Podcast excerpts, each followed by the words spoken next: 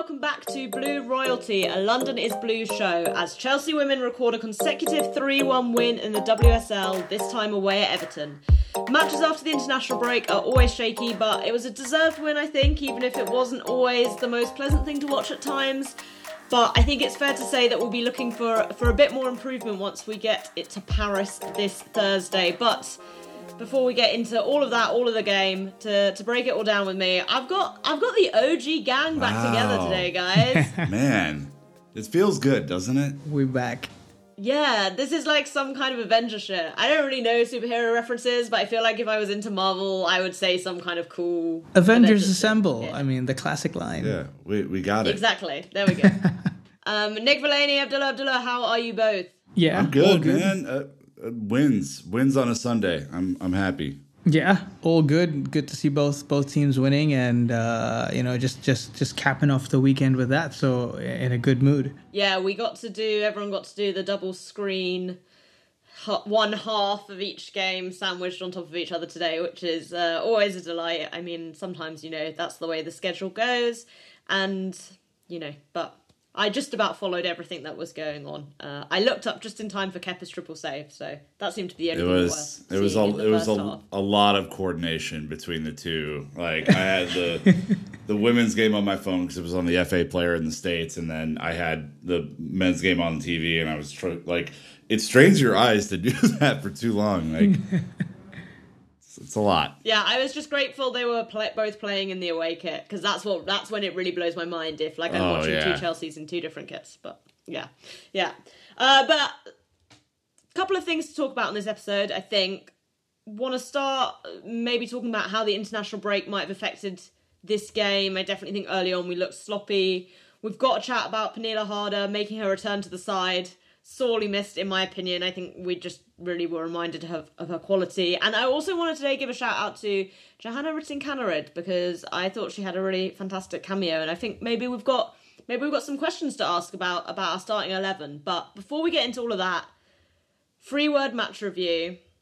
We've got some good ones off Twitter, so I'll give you two a chance to to think of yours. Although really, you guys both know the score, so you should have come up with yours way ahead of this. But Yeah. just in case you hadn't, just in case, we've got one from Harry Edwards. Why so difficult? One from Mega Hearn. Win for Emma. One from Air at the Righteous Crew. Post break blues. I definitely feel feel that one, and another one from Sylvia. Just getting started. Positive spin. I like that. I like that from Sylvia. So, Nick, coming to you first. What are you yeah, going with? Yeah, I went, I went. That's for Emma. I mean, obviously, difficult news this week is uh, she posted some pretty personal uh, medical updates uh, throughout the week and is is currently recovering from a pretty major surgery um, as as it pertains to her ongoing condition. I think it's endometriosis. Um, but yeah, I mean, clearly is is the leader of this whole organization. Is one of the best managers in the world, uh, men's, women's, or otherwise. So I definitely miss her, and uh, hopefully she is recovering. But that was a fun one for her. Yeah, for anyone who didn't know, a statement came out earlier in the week uh, saying Emma had undergone an emergency hysterectomy. I myself had a full on heart attack because I was about to go into the gym and then just got a notification. Actually, I got a text from Brandon Busby just saying, Yeah. statement from Emma Hayes. And I was like, oh my god, what the fuck? Um, but yeah, Emma's taking some time off. Uh, Denise Reddy's going to be taking the, the on field decisions. Paul Green's doing all the all the media stuff, so you'll hear us chatting about Paul Green because he did he did the post match today. But yeah, and a wonderful touch from the club, both the men's and women's teams coming out in personalised warm up kits saying "Get well soon, Emma," which I just thought was was really nice from from both teams. So yeah, hopefully we'll see her back on the on the touchline soon. But it sounds like she's she's recovering well, and, and that's the most important thing, obviously. Abdullah, Yeah, get three points. I think coming up after the international break, like we said, it's it's it's always that post break, uh, you know, uh, performance that that's probably the most important one. And I think today was all about getting getting the three points, and you know, Chelsea did it. Yeah, I I agree. You know, if you get it done, you get it done. And to score three goals while you're doing it is not the end of the world. For me, I'm going with Pernille's perfect penalties. We'll talk about it a bit in more detail later, I think. But oh my god, that woman is cool as ice.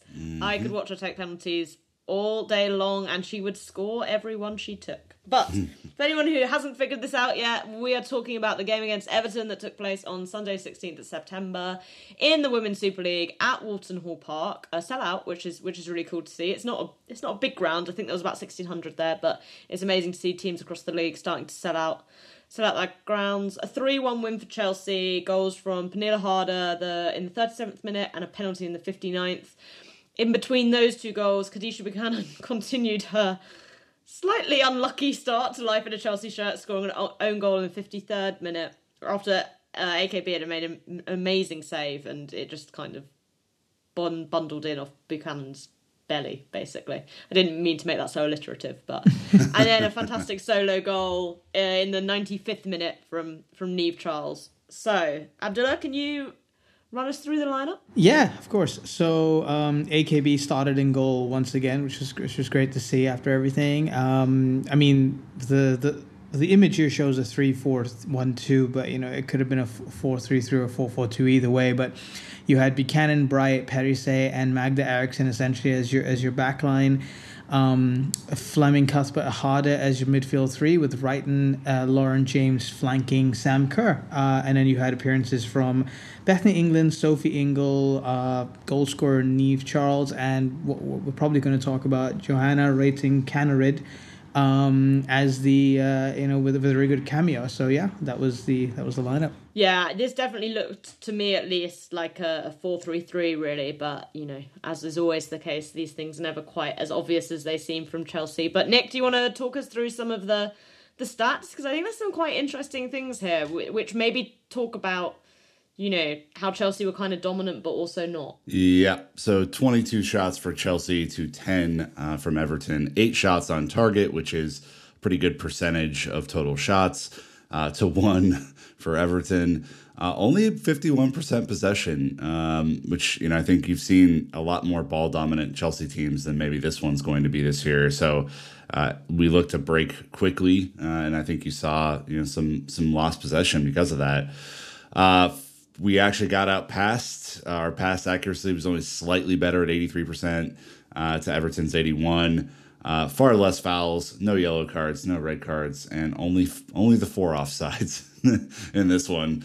Um, even though Sam Kerr just loves to live just right on that line. So yeah, it was it was a bit of an odd one to be honest with you. Uh, you know, I think we were talking about it from an Everton perspective, they they did look fresher. There's no doubt, and I think they were able to spend some of that energy in a in a pretty positive way for themselves. Yeah, and I think the pass accuracy numbers there as well really speak to the fact that this Everton team definitely feels like a team that are on the up to you know be above eighty percent pass accuracy. Normally, when you see Chelsea kind of dominating games, the opposition will kind of be in the 60s, 70s, and I think that just kind of tells you that Everton do have a lot of quality players. Obviously, you know, they had no Aggie Beever-Jones today because she's on loan from us, but Jess Park looked immense, and that's because, to be honest, she was playing WSL football for Manchester City for most of last season. So, mm-hmm. you know, I definitely think it's important to kind of bear in mind that even though this is an Everton team that finished, what, 9th, 10th last season, I think we're looking at a very very different team. But you know, XG from Opta coming in at, 0.66 to Everton to Chelsea's 2.3. So it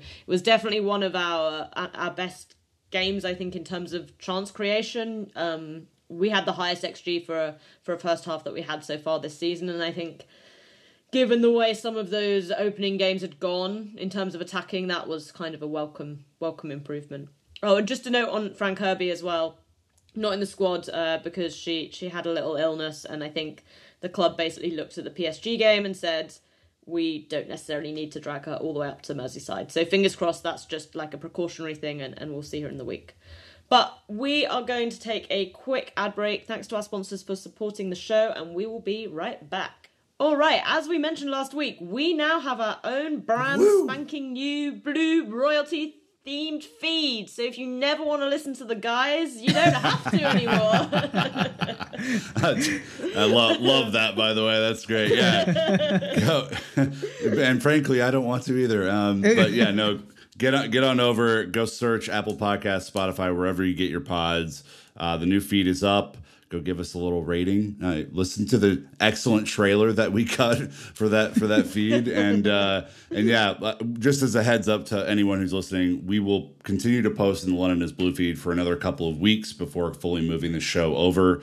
There's just going to be too much football between the all the teams at Chelsea to fit it all in one feed. And so I know that Jesse has some awesome plans for for more episodes, more detailed analysis on this team in particular. And so very much looking forward to that. Yeah, we are super psyched about this. It's just going to give us more space to put out even more content than we are already. So, you know, if you're enjoying this from us, like make sure you get rating. If you're listening to us on London is Blue feed, get across and start following us on on Blue Royalty because yeah, there's just bigger and bigger and better things to come. Yep. But back on this game, I think we have to start by by talking about the, the international break because I I think you can't look at this game without taking that into consideration. And I always feel nervous for games like these because you never quite know what form players are going to be in.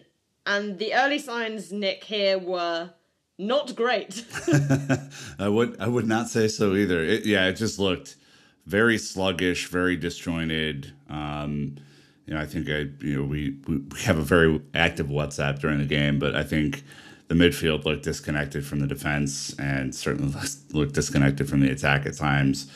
And you know, I mean, as as these things happen, Abdullah, the team definitely grew into the game and I think gained confidence. But you know, it, it just wasn't clicking. And after the week they went through, after not having Emma Hayes on the touchline, like I think you can probably understand why that would be the case. Yeah, no, I, I agree, and and uh, you know coming back off um, you know off, off an Everton side that, that you know they've seemingly started better this season. They they, they, they look generally better. Uh, you know it's it's not an easy game to come back into, so you can understand with everything kind of happening together, the opposition in mind, that everything wasn't going to be as as smooth as it could be. But yeah, I think I think uh, in in spurts, Everton did well to kind of disrupt um, disrupt Chelsea's midfield. Particularly, I think I think there were times where um, they looked overloaded. There were times when you know players tucked in and and, and they looked a little bit more um, assured of themselves. But it was very uh, it was a very up and down.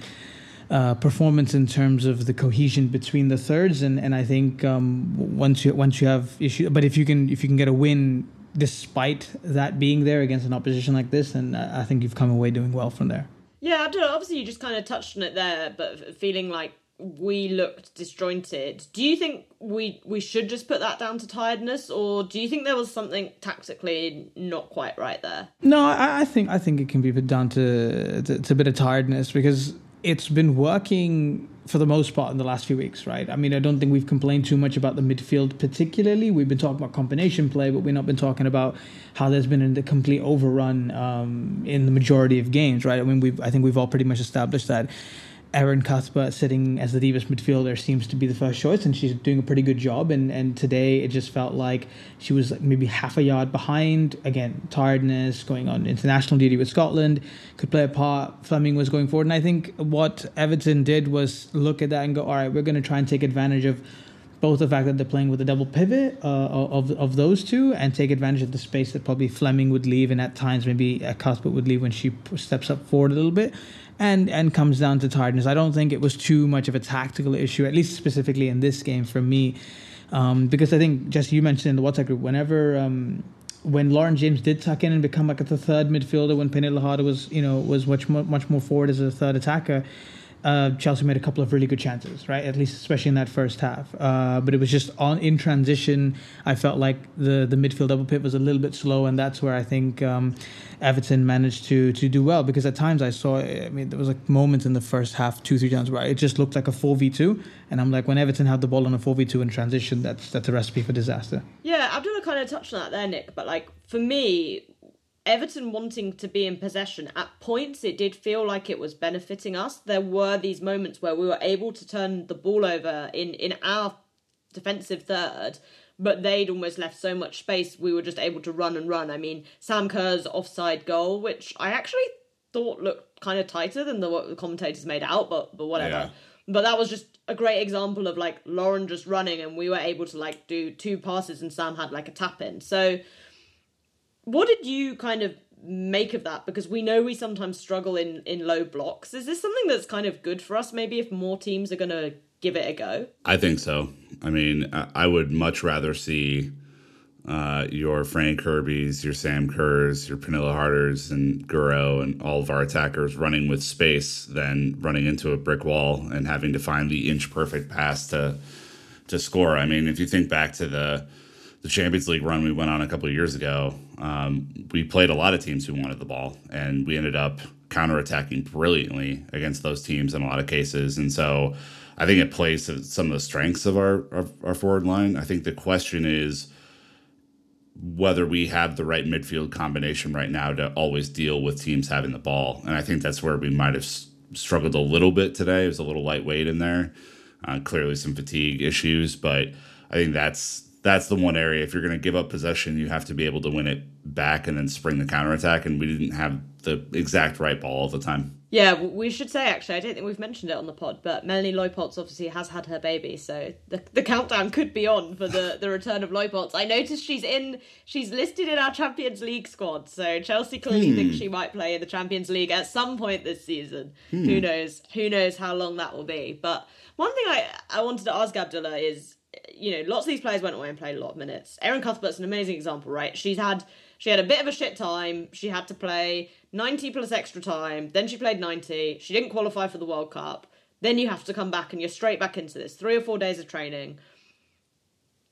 Then I looked at a player like Niamh Charles, who came on at the end. She didn't go away with England. She scores this amazing solo goal. Bethany England did this tweet after the game saying, Spent 10 days of 1v1s with you in training. It's paid off. So proud of you, Niamh Charles. Should we be looking to start players who've who have been back at Cobham? You would think that makes logical sense, right? They've been they've been at the training ground. They've been training. They're a bit fitter. They're a bit um, well, I say fitter, but they're a bit more. Uh, they're less fatigued. I'll put let's put it that way. They're less fatigued. They've they've been raring to go, and and I think for players like that, they want the opportunity to show that look.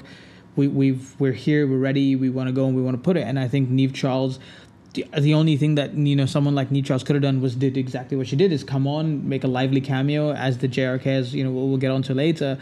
Both of them came on and and impressed in their own ways. I mean Niamh Charles's goal was was pretty fantastic. I mean if if if, if Bethany England's tweet is anything to go by then then we know that being at Cobham they you know she's been practicing that specific move you know over and over again for the last 10 days and, and, and it came it came through. So you know I, I would look at looking at starting to rotate the squad. There's a lot of football to come now, and I think maybe rotation is going to start playing a part now more than anything else, especially with the Champions League coming in midweeks and and other games. So people like Niamh Charles and and and Kaneryd possibly need to start getting a little bit more game time and getting infused in in in, in the system and the squad now. I I mean I couldn't agree yeah. more. I I'm looking at that that bench today. A lot of those folks seem to maybe have a little bit fresher legs um, than those who are just coming back from the international break. And like Charles, for example, could have easily played left back today um, and maybe spelled Magda for a little bit. Or you even look at Beth England. You know, Sam hasn't been scoring a lot this year. Like, why wouldn't we potentially play both of them up there, up top? You know, I, I'm just kind of, you know, I'm playing Monday morning quarterback here, but like the, it would seem that there's potentially still a trust gap if they're not you know after that international break after maybe some of the disappointments from from some of our international folks like that you you would have to think that those players are ready to come in and make an impact. And the freshness that that Charles showed on that run is exactly why I think that like she just looked like a different kind of level of speed when she when she entered the game. So I don't know. It's a little it's a little difficult to understand because you're most likely not going to play them midweek against PSG, right? You're probably going to play your starters, so I don't know. Yeah, I think it's it's a problem with when the international break comes though as well because I also totally understand why you've kind of had these three games. You're trying to get your your team in what is a new formation. Players are playing in slightly different positions. Everyone goes away, and then on Thursday, you've got a really important Champions League game. So I can see how you'd also want to be like, well, actually, I really kind of want to use the Sunday to once again. Oh yeah. You know, like rep all of that stuff. I mean, it, I, I, I I see it. I mean, it's it's also the I think the the down factor of losing against Liverpool in the first game. Like, unless Arsenal lose in an upcoming game, you're going to be chasing probably for the rest of the league season if you're really serious about you know that that sort of uh, that sort of competition. So, I mean, it's it's just a kind of a difficult spot for the team to be in. I mean, I, I'm proud of the resolve they showed today because I think uh, a mentally weaker side probably concede a couple of goals and go down in this game, but uh, they certainly were able to come through and, and kind of put this one behind them. And now we don't have to go back to Liverpool the rest of the year. yeah, we've got all our trips up to Merseyside done and dusted already, so that's good, I guess.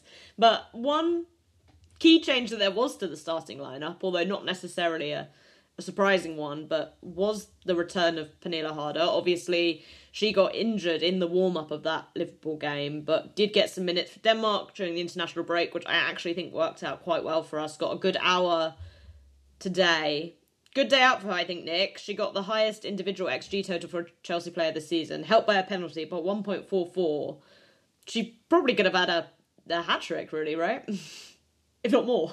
yeah, I think I think four or five probably. I mean, we were, we were joking at halftime that she finished the the hardest of her chances in the first half, but she had a couple of cutbacks from I think one was from Guro, one was from Sam that were just brilliant, and all she had to do was kind of not put her full weight into it. You know, um, she blazed a couple over the bar there, but yeah, I mean, I mean, look, she's a, a, whole different class of player, and you saw her operating in all sorts of different spaces today. Abdullah, I mean, this was not kind of a set position day for Pernille Harder. It looked like she was kind of rotating around and just causing chaos, which is uh, a good place to be. Yeah, absolutely, and I think that's similar to the um, to an extent to the Pernille we saw, you know, in, in bits last season when she was when she was at her when she was at her best, and and and again, I think this is the role and and the position that I think Pernille Harder enjoys the most, where she can play start centrally, but she's got the freedom to move around and kind of play in the pockets, play in the half spaces, and uh, combine up with with a lot of the wide plays. I think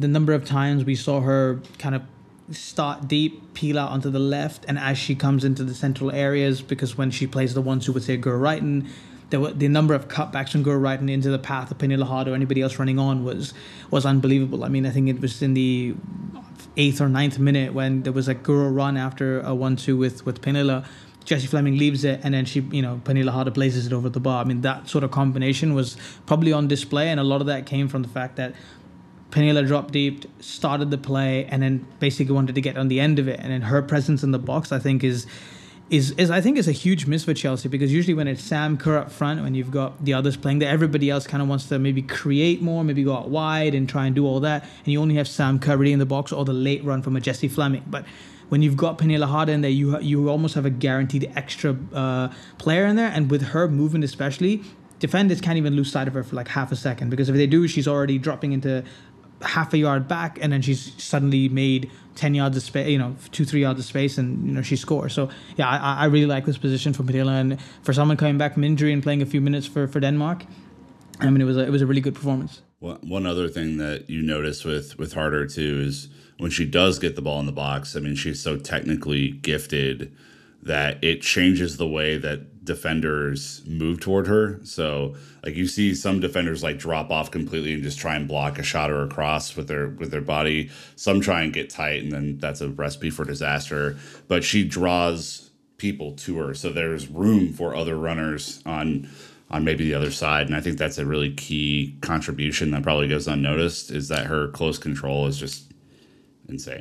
Yeah, and I think she was she almost felt like she was one step ahead of everybody else in this game specifically. Like I felt like out of all the midfielders, even Chelsea uh, included, she was one step ahead. So, know, like you said, if if the defenders dropped off or they went tight, she because she's so good in that close control and close quarter, she's able to make smart decisions. And then someone like say, for example, Jessie Fleming would benefit so much because when you've got in a central area someone who's taking up three defenders, well, then Fleming is equally as technically gifted and, and intelligent to be able to take up the larger space that, that she's left in the box. So yeah, it's it's it's a very underrated uh, under underrated part of her game, I think. Yeah, and I think actually similarly, you guys talking about that has made me think a bit about Sam because like I would say I've been fairly critical of Sam's start to the season. I don't think she's been great. I don't think she looks confident. You can kind of see her starting to rush things. I think I felt that today and I was like, you know, you can chill out, you can take the extra touch. But I do think also the reason why there was so much space for those cutbacks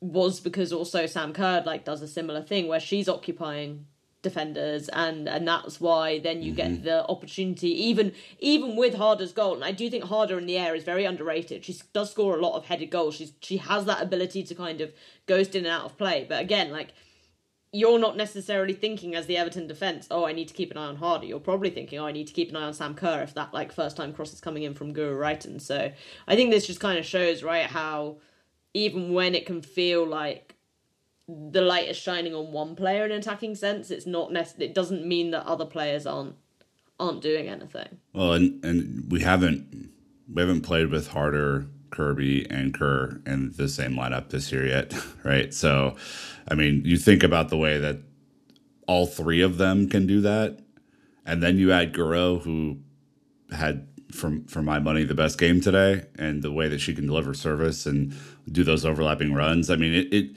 it will be an impossible task for some lesser teams to defend against once all four of those players are are humming at the same time. You add Lauren James into that mix, who can one on one almost anybody, and has just as good a close control, I think, as maybe Pernilla does. Like it, now you're dealing with five. It's absolutely nuts to think about the prospects of how this team can evolve. Yeah, definitely. Um, Harder's obviously second goal was was the penalty, which is the fourth we've been awarded this season. We've been we've got one in every single game we've played.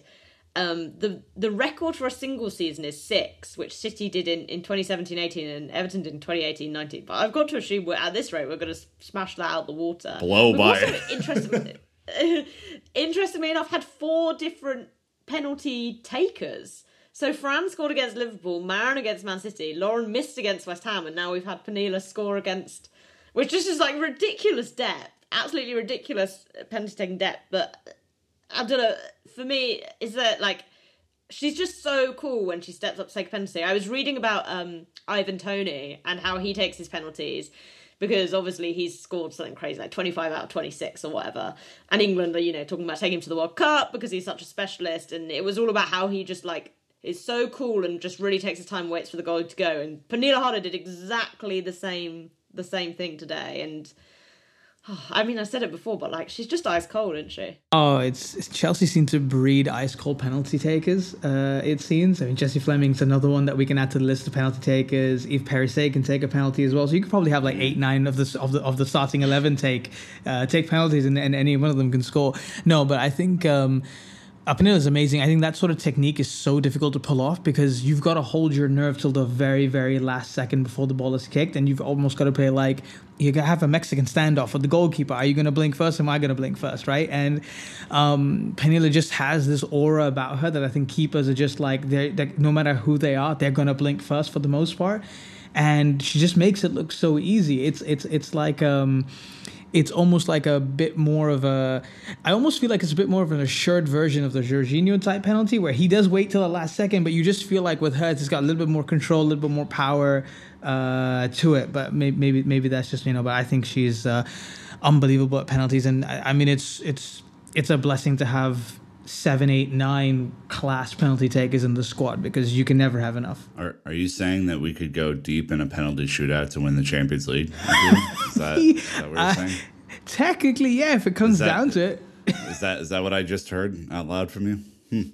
I mean, is it a is it a bad thing if we have that many no, just in case? Cer- certainly not. No. There you go. I will say I don't know if I could cope with that stress no. personally. So no, I, the stress I, I for us is a different story, but you know, if it does come down to it. I, I can't I can't deal with penalties, man. I I have I have to look away. I can't even like watch them anymore. It just it's soul it's soul destroying for me. Yeah, they're too much. Let's just win the Champions League in normal time. That'll be fine for me personally. but um yeah, some nice quotes from Pernilla saying uh, you find how how much you love playing when you when you're away from it. Obviously, coming back for her first Chelsea game this season, and a, and a kind of nice touch as well because Brian Sorensen, the Everton manager, was one of Harder's first coaches, so he had some nice words to say as well. Pernilla is a quality player, and that finish at the back post, that's just world class. But again, we know that we know that those are the areas she wants to go into. I think she made a difference for them today, especially also with her movements off the ball, which pretty much summed it up as well as I could. So it's good to know that we think the same things as, as the Everton manager. But we are going to take another quick break, and once we're back, we will be talking a little bit about Johanna Rytting Kaneryd. All right, a player who uh, we've not really spoken that much about this season because she's not necessarily played that much. And I think when she has come on, I've not been blown away. But today I thought someone who, who made a real difference was Johanna Rytting Kaneryd. And I think this is interesting because she changed the way we played. And what I'm intrigued to talk to you guys about is how much attention should we be paying to this? Because she totally livened up the right hand side of the pitch, just dribbling so much more directly. Whereas Lauren James, Abdullah kind of talked about it earlier, we'd been using her to cut into midfield. So it was a totally different direction. She was coming really interior. And at points that kind of helped, you know, especially with the midfield overload. And maybe that was why we were doing that because Everton kind of had these wing backs as well. But I felt like Kaneryd stretched Everton a lot more, Nick. Yeah, I think much more of a traditional winger. I think probably the fastest player that we have. I mean, I don't know straight line 40 like what it is, but it looks quick, like really quick. And I think I don't know. It, I, it's an it's a problem for the opposition to solve. Right? Is is this kind of right wing conundrum because Lauren, you could make an argument, has been our best player so far this year, um, but clearly has a more like close control dribble mindset. Isn't going to beat you for you know all sorts of pace. You know, is quick, but is is not. You know, I wouldn't consider like fast. Fast. Kaneryd is fast, and I think wants to do more of your traditional run down the wing, cut it back, sorts of movements, maybe take a player on on the touchline and blow by them and try and make some sort of cutback. For me, anyway, that's what I'm seeing. So, I mean, if you can find a way to play both of them on the right side, I think you have a real problem. But then you're, I don't know who you're sacrificing in that sort of moment, or if they just are situationally dependent in future matches. Abdullah, I mean, I think you might just have to look at the the sort of fullbacks that you're playing against and figure out which one's going to be kind of the better fit on that right wing. Yeah, I think you touched on it there. I think it's definitely situational. I, I, I like Kaneryd, but I don't think that it's it's it's going to work in every game. I think some games are going to require a Lauren James type performance, and some games are going to require a Kaneryd type performance. And I think uh, a lot of times we see players like Kaneryd do a lot better when they come off the bench against tired legs. Obviously, because they've been playing for 60, 70 minutes, you know, fullbacks have to then watch themselves and come up against a completely different proposition, different type of profile of player. And so they have to then adjust to the way they were playing before, and that kind of ch- change, changes the whole game plan. Um, with, with Kaneryd, I think I think there's going to be some some games where I think when Chelsea maybe don't are going to be playing a lot more transitionally, going to be playing a little bit more on the break. You're going to need that sort of quick pace because then it matches the Guro Reiten pace on the left hand side, and both of them can can stretch teams and, and really play both on the inside and outside, especially in the final third. And you know, I, I like Lauren against a team that maybe in the beginning you're you're you're, you're coming up against a team that's going to be sitting back a little bit more you're going to need close control to kind of get out of those tight situations. And once the game starts to open up like it did today, a Kaneryd comes in. So I think the perfect combination is maybe not, okay, this player has to start every game or this one has to start every game. It's situational and then you interchange them through substitutions depending on the game state and kind of where, where you're going with it. Yeah, I think something I would be interested to see is maybe for Kaneryd to start, but not necessarily sacrificing Lauren James. Like, I would be interested to see what maybe a Lauren James, Erin Cuthbert, and Pernille slash Fran midfield look like. I think the question mark you have is is James going to kind of do the dirty work that that Jessie Fleming clearly does, but I think the way Lauren James holds onto the ball really maybe suits more of of playing that interior role, and that's naturally why she, why she's drifting there. She's always kind of described herself as a ten and seen herself as a central player. So there is an element where I'm like, oh, we're just kind of trying to fit a round peg into a square hole or whatever the phrase is. Definitely the wrong way around. um, but in terms of you know trying to make something work where maybe we do have a more natural right winger, and the other thing that I think will be will be interesting, and Nick, I don't know you made this. I, I've kind of heard mixed things about this player today, but how that might impact Perisset's relationship with whoever's in front of her. Because I feel like some people had good things to say, and I didn't think she played badly, but I can't say I really noticed her, which to me is not a sign that you played well. And I, I think maybe that's because with James cutting inside, you were kind of asking her if she was going to get forward to cover that entire flank, which was kind of unrealistic. Yeah, you, you put her into a lot of 1v1 situations today because you know there were some times that you know Lauren has done the dirty work and tracking back and making tackles, recovering the ball, that sort of stuff. And then there are some times, you know, be honest, that it doesn't happen. And then it puts a lot of pressure on Millie if you're in a three, and today Perisset if you're in, in the four. And yeah, I would agree. I wasn't like overwhelmed, I don't think, but I think the back line in general had a bit of a, a weird day. I mean, it was not that's not a vintage performance by by the back line. I think I think you point at each one of them, Abdullah, and they all had moments where you're like, "Eesh." Yeah, yeah, no, I, I think I think the back line didn't have um, the best day today, and, and I honestly I can't even I, I don't even know what to pinpoint it down to. I mean, I think Buchanan is still adjusting to life as as a Chelsea player. Millie seems to have to then take the burden of everybody else around it because now you've got Magda who's playing two positions on her left, and then she's got to take care of the two new players on her left and on her right immediately. So that puts more pressure on Millie to kind of have to control them. And I think that's what it's going to come down to. And I think that will take a little bit of time. I mean, if you're changing almost two key players in the back line, it, it becomes a, a problem. But if I can offer um, a theoretical solution to playing Lauren James in a midfield with uh, Harder and Erin Cuthbert, I was just thinking about it when you guys were saying it, and uh, Jess, you on time brought up Perisset you know, if we want to play uh, if we want to play Lauren James in the midfield three centrally, and then you have Kaneryd out on on the on the right hand side, there is an argument that you could almost play Perisset still as the right back, but ask her to come play as part of the double pivot when they're in position higher up the pitch. Then you cover the central areas and you allow James to kind of maybe drift out to the right hand side and play, you know, wide or centrally and give her a little bit more of a free role, and she maybe has to do a little bit of dirty work forward. But then you still have someone like Kaneryd who can, sorry, not Kaneryd. You can have someone like Perisset come inside and kind of give you a little bit of defensive uh, stability, and not to mention on the left side, you've got Magda already again coming in to make up a three at the back. So you can almost kind of shift your right back into midfield. You still have the three at the back. Guro can then has to you know drop in and out, and so you can keep making these sort of movements. And I think to me, that kind of still goes into the whole positional rotation that the team likes to do. And you allow maybe another player to take a step forward and be a bit more um, uh, free in the final third.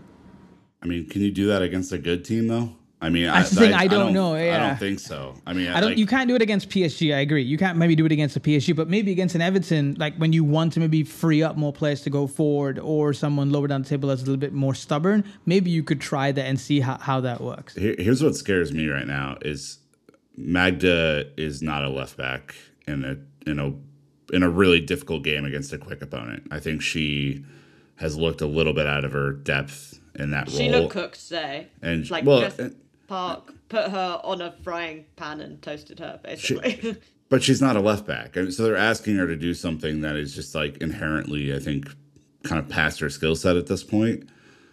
And the difficult thing is, I think we all expected Buchanan to come in and just lock up the defense because she is a really good defender.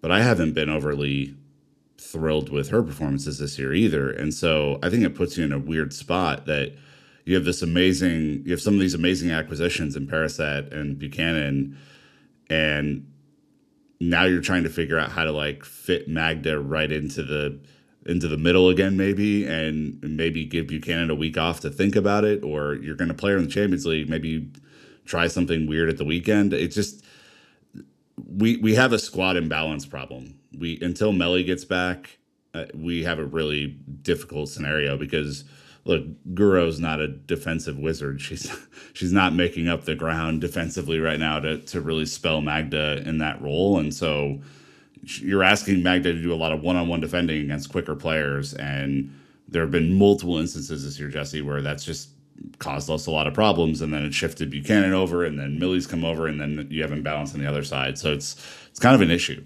Yeah, I don't think it's a case that Magda's not a left back because it obviously is a role she's played on and off throughout her career, particularly for Sweden. But I do think there's something in that there is certain types of being a fullback that Magda is not. And I think, yeah, in terms of that 1v1 versus quick opponents, she's not going to be able to go toe to toe with them in in a way that you might expect from a really like top level fullback to go and do. But I also think the other problem with that sometimes is it doesn't feel like Buchanan and Eriksson quite have their who goes, who stays relationship entirely sorted out. Because I think you even saw this in the City game, which I actually thought, you know, that is like for me, that is what you hold up and you say Magda can play at left back.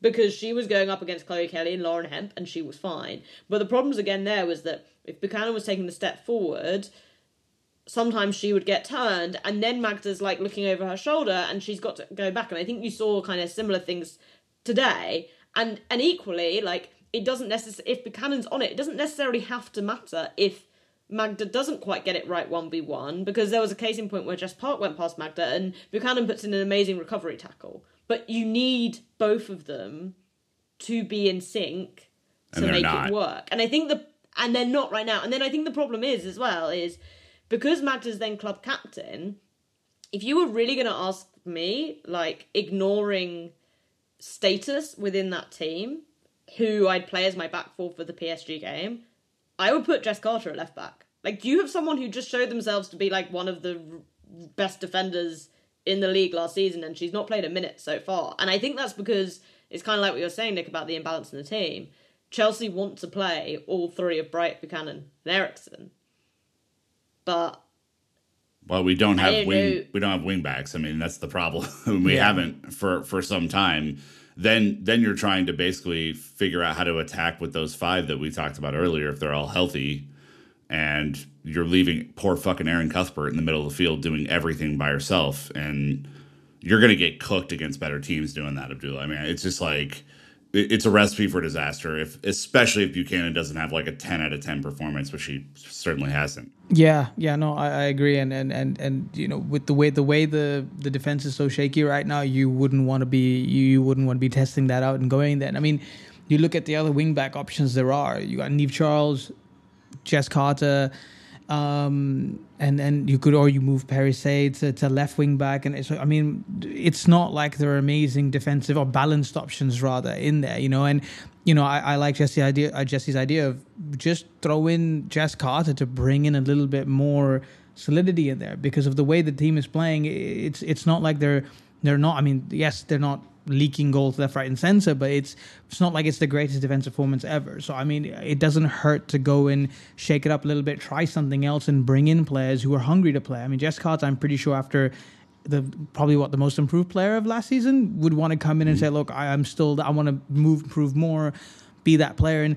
The amount of times we talked about the fact that if you need someone to just defend and really keep it tight, you play Jess Carter wherever it could be it could be center back, it could be a fullback, a wing back, whatever. So I think it goes back to the original thing we talked about rotation, bringing in the players, get them fresh, get them in the system, and I think maybe it's the time for the defense really to to maybe change it up a little bit.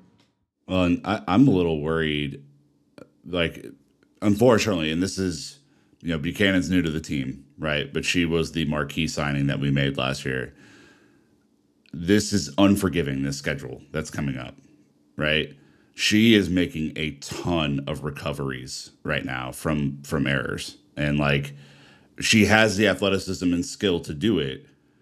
I just worry against some of the better teams like if, if form continues in the way that it is jesse like eh, then then your magda problem and your millie problem is very apparent to me. Like there's she took like three or four runs out with the ball today, lost it, and then they had to like fill in for her. And I was just like, oh, like that's not gonna cut it against better teams. Yeah, and Millie had a, a similar thing as well. You know, Millie put so many mm-hmm. passes just into Everton players today, and yeah, I think, I mean, I think really all you have to do with say with individual errors is you kind of need players to get their heads together and sort it out. You know, because those kind of things, that's not a system problem. That's like a decision making mm-hmm. problem. Like, when are you releasing the ball? Who are you passing to? Like, do you need to make the harder pass? You know, why, if you're Millie Bright, are you looking to ping balls into what is quite a congested midfield if you've got Eve Perisset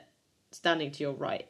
So, and I don't know like how much the Emma Hayes effect like plays into that as well. Like, you know, that's a woman who's normally standing on the sidelines yelling, Yelling. murder at you. yeah. Uh, so yeah. I mean, Denise Reddy is no wallflower, that's for sure. But I think it would be silly to not think that that does have an impact on the team. Uh, uh it's also like you know new relationships right Th- this is us not throwing the baby out with the bathwater these are uh, Perisset and buchanan are two really good fucking players like and they will uh, get much better than they have been to this point but it's just again when i say it's an unforgiving schedule i mean that you play psg on on thursday right so this is uh, something that has to get resolved in the next couple of days if you want to go out and, and have a chance to to start the the group in a really strong way. And you know, again, it's you're asking two players who played in different systems over the last handful of years to come into the system and immediately gel with two established center backs, um, one turn left back now. So it's like I don't know. There's there's some inherent risk in what they're trying. Yeah. And that it wouldn't be a Chelsea team if they weren't going to try something totally different for a new season. Because why keep the system that just won you, you know, two out of three major trophies last domestic trophies last year. But anyway, down of the match. Let's finish off this on a positive note. I I'm going for Pernille. Maybe I'm biased by the fact that she scored, but I just thought sh- her creativity was like a real breath of fresh air within within the squad. Man, you guys are shortchanging Guro. I I thought that Guro was outstanding today, and like you know maybe not showing up as the goal scorer, but uh, some of the overlaps were really really crucial. And at a time where we were struggling to get out of midfield, uh, provided a phenomenal outlet on the left uh, to get forward. And so I I have I have Guro slightly ahead. Yeah, don't worry, Nick. I got I got girl right and written there as well. I'm I'm, I'm in your camp. I think she was uh, her runs on the left, and I think more than just the overlapping runs was the intelligence of picking the right ball in that final third. I think that was what stood out for me, especially in that first half. The number of times, you know, she could have just aimlessly crossed it into the six yard box and be hopeful. No, but the the the the thoughtful cutbacks and and you know specifically placing in different areas and you know doing that. She's she's kind of become this this super dependable player that almost gives you an 8 out of 10 every game. Now you know you got you got those players who are like 6 or 7 out of 10 solid every game that won't let you down. I think Guro is one step better where she, she more often than not she will give you an 8 plus out of 10 every game. And her performances and her, her impact on the game is so noticeable every single time that uh, you're never worried. You just put her left wing back, left back, left wing, and she will. Do, and it's and teams see know what she's gonna do, but she's so good at manipulating them and, and just slightly adjusting her game within games that it becomes so difficult to mark her. She's so quick off the line. She's got burst of speed. So I, I think Guro was once again fantastic. Yeah, I feel like she's a bit a victim of her own success. She's currently coming third on, on in our Twitter poll for it, but I do think it is when you see a player doing such good stuff week in week out, you get distracted by the shiny things like Harder coming back into the team. But yeah, until Niamh Charles scored the ridiculous solo goal she did, Guro had assisted every single goal we'd scored from open play this season. So uh, obviously getting another assist today, and also then winning the penalty too. So yeah, But it, but is she she certainly good? didn't have a bad game. she certainly didn't have any bad game. But as we've kind of mentioned throughout the pod, we are we and me, Chelsea Football Club and Jesse Parker Humphreys are off to Paris this week to watch the Champions League or play. I'm going to watch, um, which I think is going to be a really tasty game, and I'm quite nervous about it. but then we've got potentially even a harder game coming up, guys. Oh, Sunday, no. the 23rd of October. Yeah, that groan from Nick Mulaney says, "Oh, we are going away to Brighton." I've actually, I've I've gone undercover, guys. I've interviewed Victoria Williams this week, uh, Brighton centre back, to try and find out where this this Chelsea curse came from. So everyone can keep an eye on my Twitter to see if there's any additional insight uh, ahead of that one. Um, and then we've got Vllaznia, Villa, and Man United as our as our run of three games after that. How are you guys feeling about about PSG? Um, 50 50? I don't know if that I don't know. This, yeah, yeah, 50-50, I guess. PSG. I mean, I'm not saying PSG have been amazing either this season. They've lost key players themselves, but you just can't underestimate a PSG team. Like when it comes to the Champions League, they actually do.